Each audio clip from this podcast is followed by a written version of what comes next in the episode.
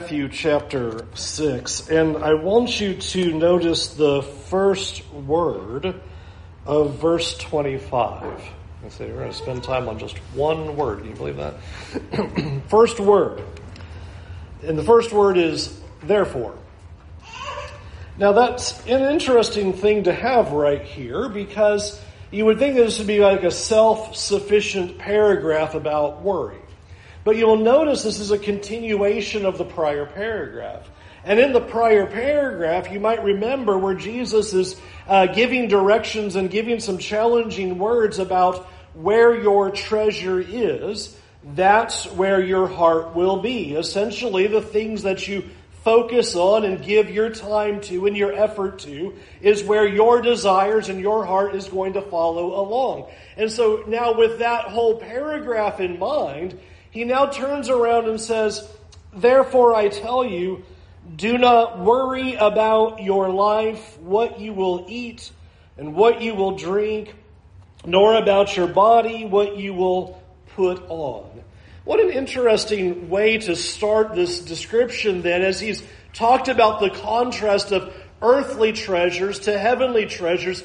Don't lay up for yourselves treasures on earth. I want you to lay up for yourselves treasures in heaven. And then to say, so therefore, because you are going to lay up for yourselves treasures in heaven and not treasures on earth, your focus and your heart is going to be on heaven and not on earth. Therefore, don't worry about here. Therefore, don't worry about what you're going to eat and what you're going to drink and what you're going to wear. And the thing that he's, I think, driving at in connecting these two paragraphs together is reminding us then is that it is not even about our lives that we are treasuring. Earthly treasure are the things of this world, and that would include ourselves and our provisions and our eating and drinking and clothing and life and body and all the things that he says there in verse 25. What you eat, what you drink, what you wear. And, and he even speaks about life itself and the body. And he's reminding us here and saying, when I'm telling you about storing up heavenly treasures, that includes about how you look at your own life. And I think that's important because one of the things that worry does is it shows us what we are focused on. Worry reveals the thing that you're looking at in the prior paragraph, he said, I want you to look at heavenly things. You can't serve two masters, and that the eye is the lamp of the body. And so, what you're focused on is going to be everything for your walk with God. And now he's saying, so that's going to mean that we're not going to worry. And the reason that is behind that is because it reveals ultimately what we are looking at. If I am worrying about what I eat, what I drink, and what I wear, then it's all about treasures on earth, isn't it? If I'm worried about those kinds of things, the earthly things, then that's revealing to my heart what I'm focused on. It's revealing to myself where I'm storing up treasures. And if you think about that idea for a minute, it is ultimately what God was always trying to teach his people. A great model of that is in the uh, Exodus, and you have Israel in the wilderness, and you remember what God was trying to get them to understand. I'm going to take care of you. You don't need to worry about these other things. And they complained. And they were anxious and worried because they didn't believe that God was going to take care of them. They were focused on the earthly things. And that's what he's trying to get us to see is that if we can take a moment and analyze worry, it is truly showing something about who we are and our focus being ultimately on the wrong things. When you focus on earthly things, there is only one outcome. Worry. You're going to worry. And you're thinking about stuff and things and life and food and what's going to happen in tomorrow and next week and next year and my job. When you're focused on the earthly treasure, there is a single outcome worry. And that's why that therefore is there. And why that therefore is so important is that worry is not a standalone concern. It reveals our hearts. In fact, I want you to notice in this reading, three times he told us that you should not worry. He tells us that in verse 25. I see that I wrote a 15 instead of a 25. Verse 25. Then you also have it again in verse 31. And then you have it again in verse 34. Three times. Don't worry. Don't worry. Don't worry. In that very short section. Don't worry. Don't worry. And don't worry trying to bring that out to us. And one of the things that I want you to notice is Jesus does not say, okay, so don't worry about your retirement because, you know, it's really a long way away. Uh, don't worry about, you know, career because, you know, those kinds of things all sort themselves out in the end anyway. Don't worry about your investment. Don't worry about your house. Don't worry about what other people think about you. I want you to notice what he zeroes in on he zeroes in on the things that you and I would think would be the most reasonable points of worry what to eat, what to drink, and what to wear. I mean, it's one thing to tell me don't worry about things out in the future and all. Notice what he's doing here by saying, I don't even want you to worry about eating tomorrow. Now, to us, we read that and go, oh, you know, I don't, I don't worry about eating tomorrow. My pantry is so stocked high and my fridge and stuff's going old. And you understand the world they lived in, where you didn't know exactly how that was going to pan out tomorrow. And it wasn't that you just stored everything up in your pantries and big houses and refrigerators and storage units and we just have all this stuff. We just take care of ourselves. That's not the world they lived in. And even in a world where you are living much more day to day and week to week versus us who are probably more year to year with all that we have, he even in that circumstance says, I don't want you to worry about it. I don't want you to worry about what you will even eat. Where I would read that and go, Lord, isn't that the most important thing I should probably worry about? And what he, he draws out in verse 25 that is an important reminder that sets the direction of this whole paragraph. He says, Don't you know that life is more than food and clothing? Now, he's going to explain that a little bit better. But he's already told us a little bit about that in the whole temptation sequence when he told us that we don't live by bread alone, but by every word that comes out of the mouth of God that the reason we are sustained is by God. But let's hold that because he's going to explain that very verse. And what I think is great about what this paragraph does is you will notice that Jesus does not say, okay, stop it, don't worry. All right, chapter 7. He's going to explain how. Here are these strategies because he knows this is going to be a challenge for us. He knows this is going to be hard. This isn't something you roll out of bed and go, oh yeah, worry, that's easy to conquer. No big deal. Got that one. I think all of us would be able to raise our hands and say, this is a hard area. So Jesus comes in and says, let me give you at least five reasons, five ways for you to overcome worry. Notice verse 26. Verse 26, he says, Look at the birds of the air. They neither sow nor reap nor gather into barns, and yet your heavenly Father feeds them. Are you not of more value than they? First point you are valuable to God. First important way to overcome worry you are important to God. And notice the way that he illustrates it with two important truths. He says there in verse 26, he says, I just want you to kind of look at the creation. Look at animals. Look at how they're doing. They're doing just fine. And God says in verse 26, Your heavenly Father feeds them. And what we want to do is we go, okay, now here's the whole circle of life, and this is why. And God kind of goes, Yeah, I know, I put that there. I'm the one taking care of all that. I'm the reason for all of this. I'm the reason that they're doing just fine. Every single day they're doing just fine. I'm caring for them. I'm feeding them. And then he asks an important question. He says, Now, aren't you more valuable than them? Now, that's probably not as obvious anymore, so I'll go ahead and make it a point. Yes, we are more valuable than the creation. That's the whole strain of the argument. Is that what God is trying to show us is I'm taking care of the animals and you are made in the image of God. You're somebody that God cares about and values and loves to such a degree that He sent His Son to die for you.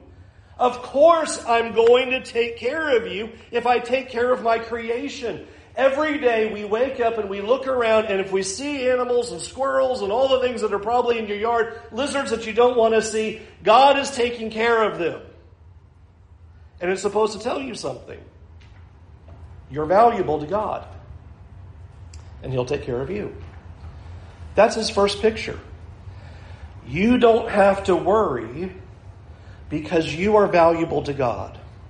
You do not have to worry because God takes care of His creation, and you are more valuable than even the animals that He cares for. First reason, first way not to worry. Number two, verse 27. And which of you, by worrying, can add a single hour to his span? I, I love this one.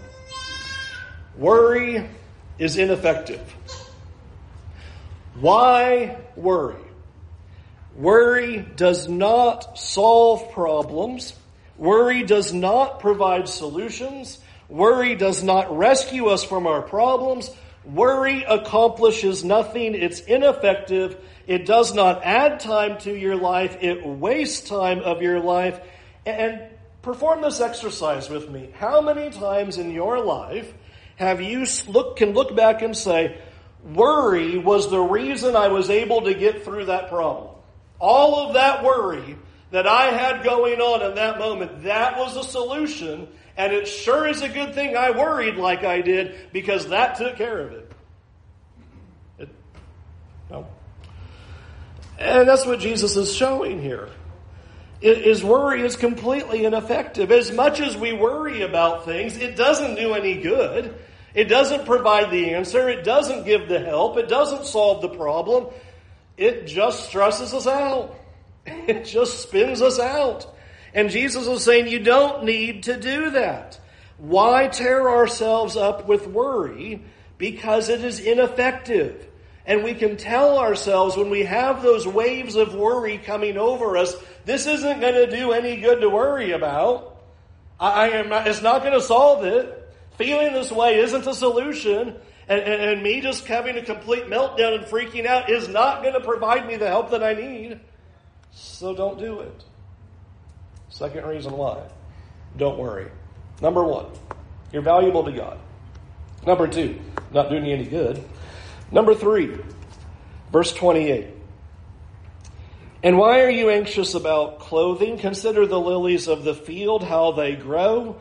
They neither toil nor spin. Yet I tell you, even Solomon in all of his glory was not arrayed like one of these. So if God so clothed the grass of the field, which today is alive and tomorrow is thrown into the oven, will he not much more clothe you, O you of little faith? Big picture. Number three.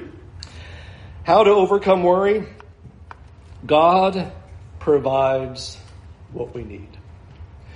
God provides what we need. The flowers have what they need. The grass has what it needs.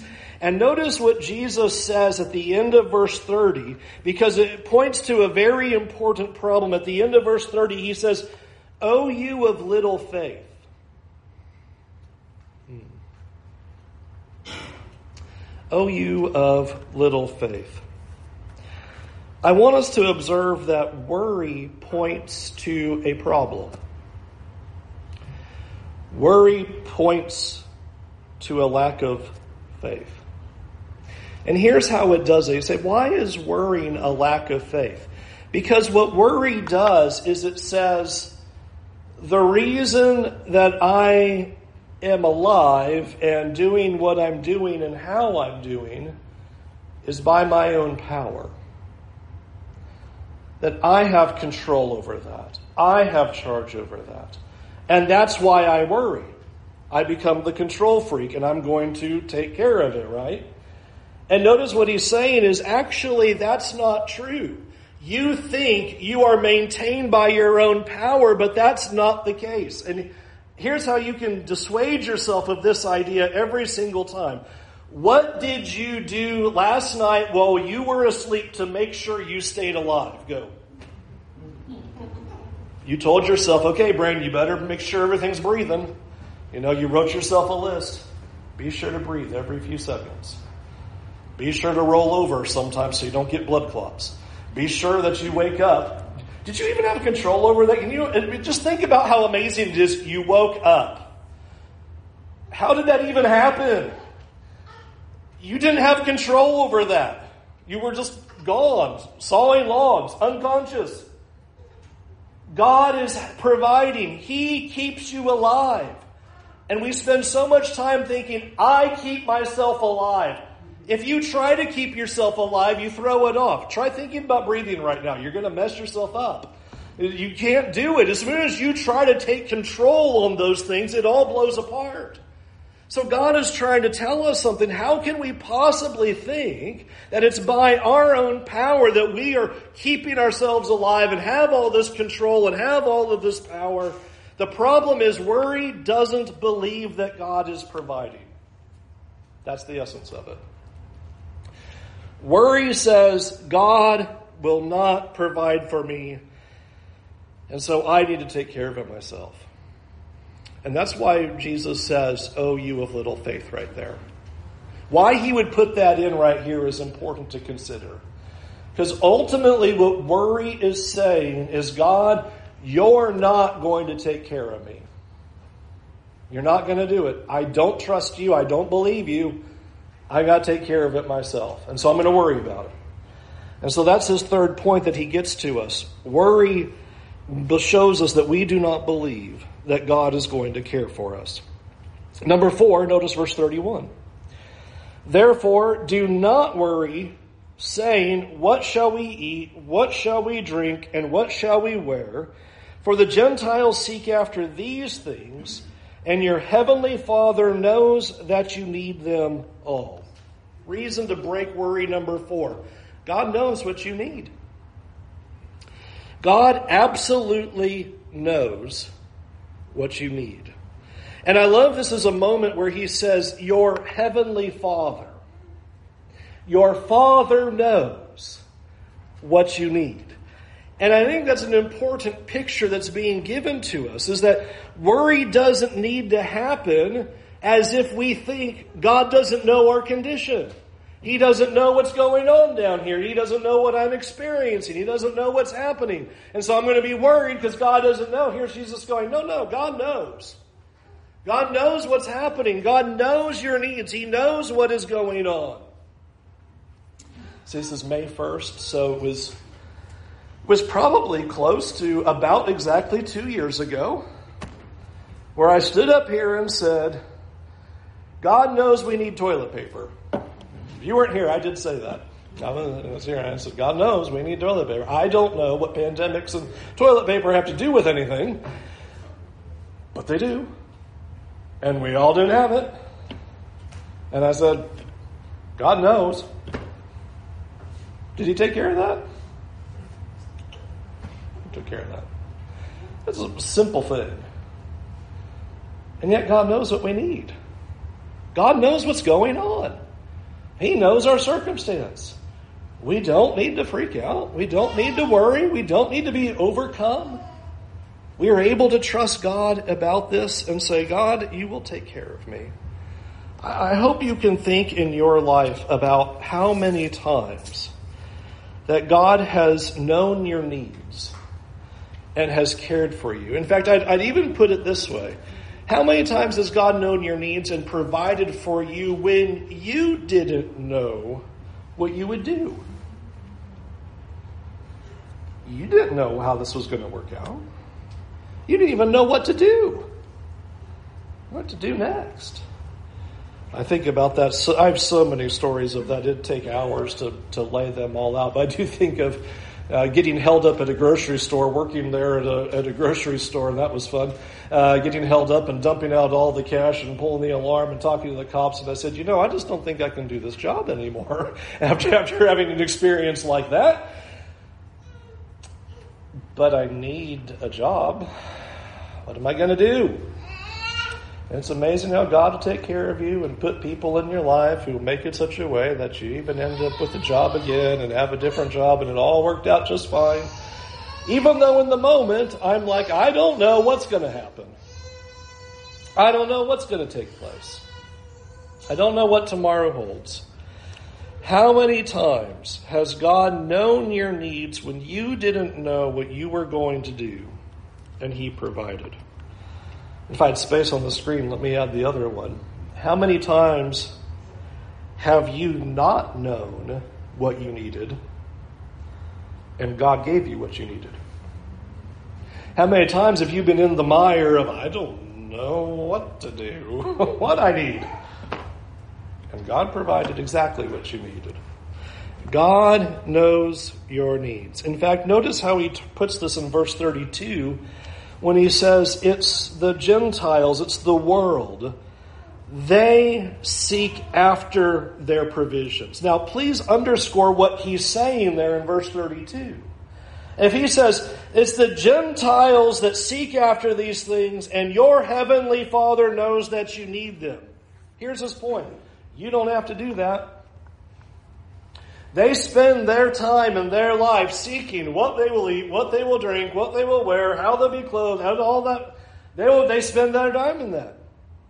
And his whole point in verse 32 is that's not you. You don't have to do that. You have been freed from that worry because you know God's going to take care of you. They're seeking under the premise, I have to take care of myself. Not you. You don't have that. You don't have that worry. You know God's going to take care of you. This was really the whole point of what Israel's exercise in the wilderness was all about. The whole point was that they could simply focus on God because God was taking care of every single physical need they would have.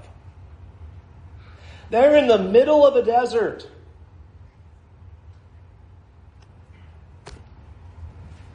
And sure, you plundered the gold of Egypt, but that doesn't buy anything in a wilderness. And every day, they woke up, and God gave them food and water and cared for them. Every day. The whole point and the whole picture of what God was offering is you don't have to worry about the physical. I'll take care of the physical so that you can just focus on me. How'd they do? Not too good. Now, here's the interesting thing is we read that and go, boy, wouldn't it be amazing to have that circumstance where you didn't have to worry about physical things and you just knew that God was going to take care of you and you wouldn't have to worry about your food or your clothing or, or your drink and God, and you could just worry about God and just take care of the things of God, spiritual things. Don't have to worry about the physical. I want you to see God's making you and I that offer. Everything that is holding you back from trusting God is being removed. You say, Well, I've got to worry about. God's going, No, you don't. Well, I. Ha- no, you don't. Everything that would possibly cross your mind about what you're concerned about in this world, about what's keeping you from serving God and following Him the way that He wants you to, as of verse 24, not double hearted, but serving Him and Him alone, is being removed. Every worry, every concern. You just trust me. I will take care of you. I know what you need. You know, when you read about them in the wilderness, they think God doesn't know what they need. They start crying out, Hey, Lord, we need water. You know, I didn't remember that I did that when I created humans, that they would need water. I just slipped my mind in the owner's manual. You're right. I better put some water out there. God knows. He knows exactly what you need. He knows what you are made of. He knows your concern. He knows what is going on. But I hope you'll see that the picture that's given there in verse 33, what he's getting at seek first the kingdom of God and his righteousness, and all these things will be added to you.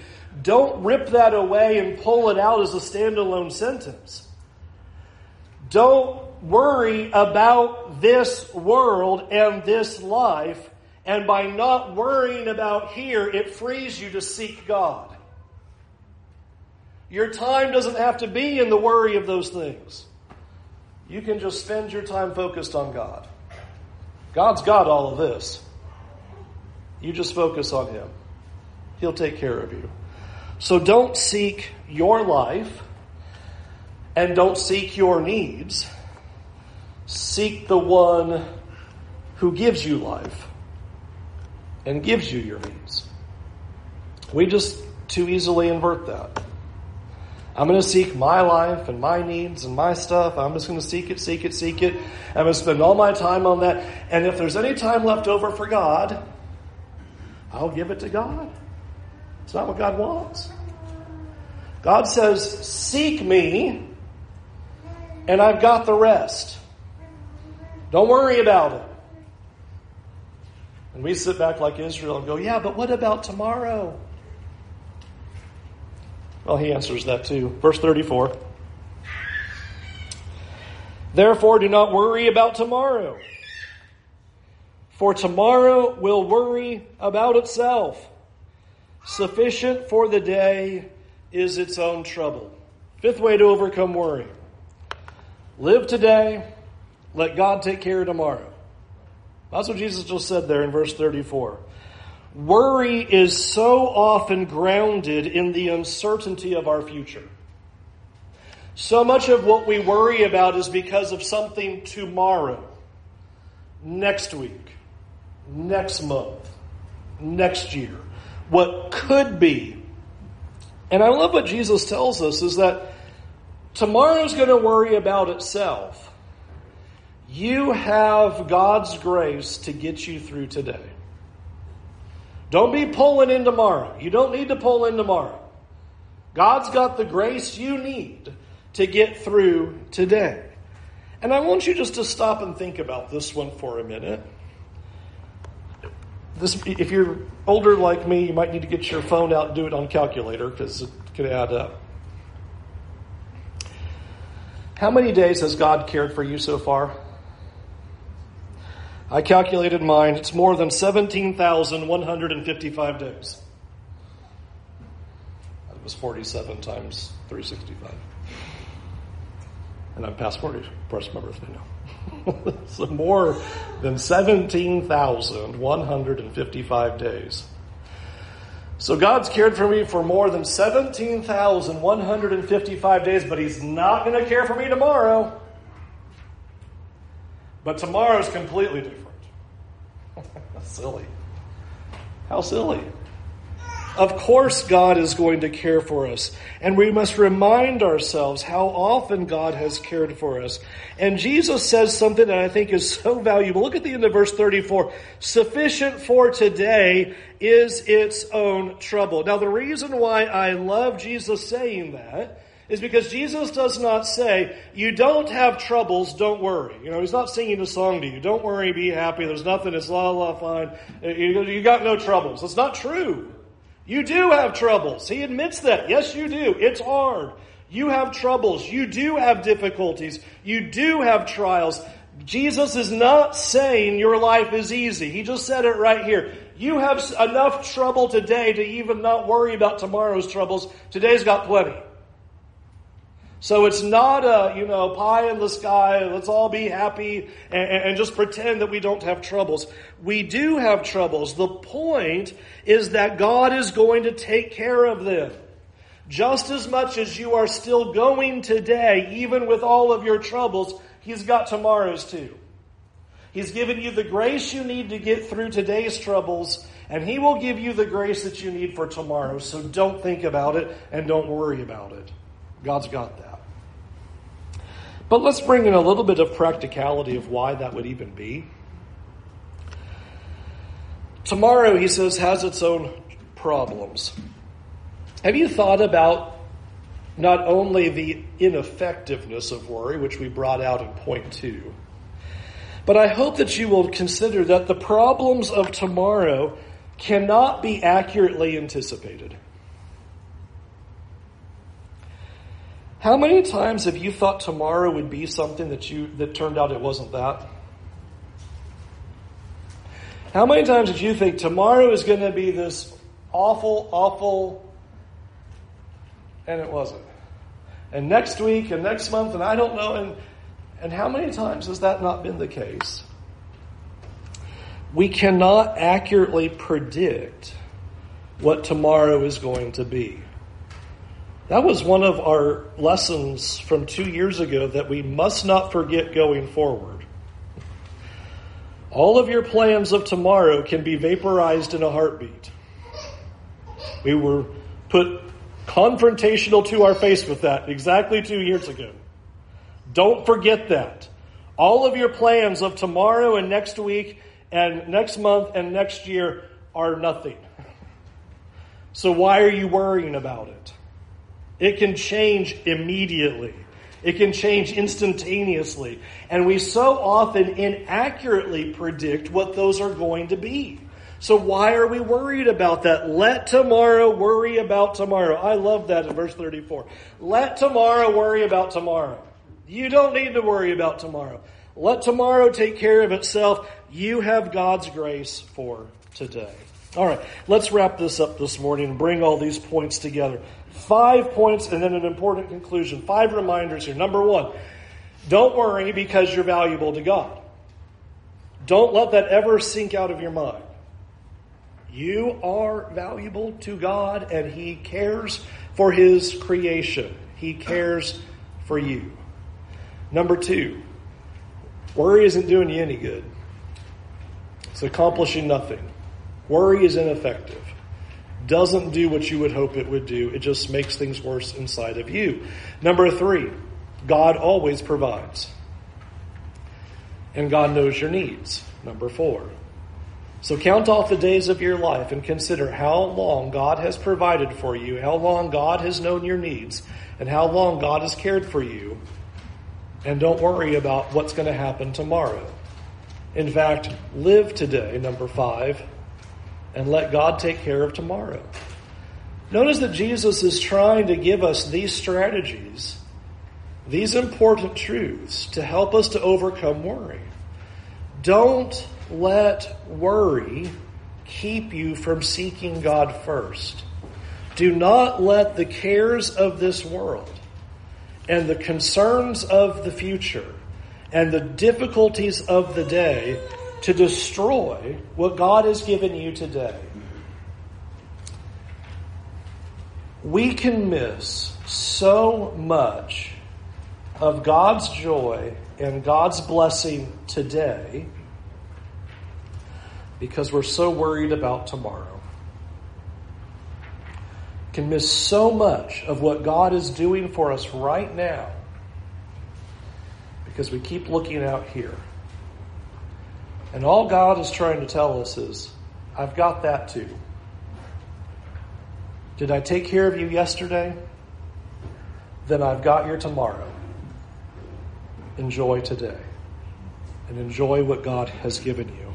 And do not worry because God has got you in his hands. Let's go to God in prayer. Our Heavenly Father, Lord, how can we begin except to ask for forgiveness for as much as we worry. That, Lord, we quickly and readily worry about our lives, worry about others, worry about possessions and jobs and future and we can bring all these things on our shoulders as if it's up to us. So, for God, God, I pray that you'd forgive us for our lack of faith. Forgive us for as often as we do not show that we believe that you will care for us. Lord, I pray that these words from your Son would strengthen our hearts and help us to put worry away from us.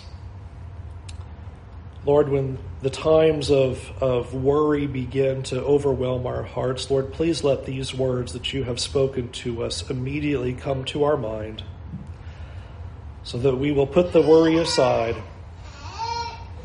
and that we will trust you.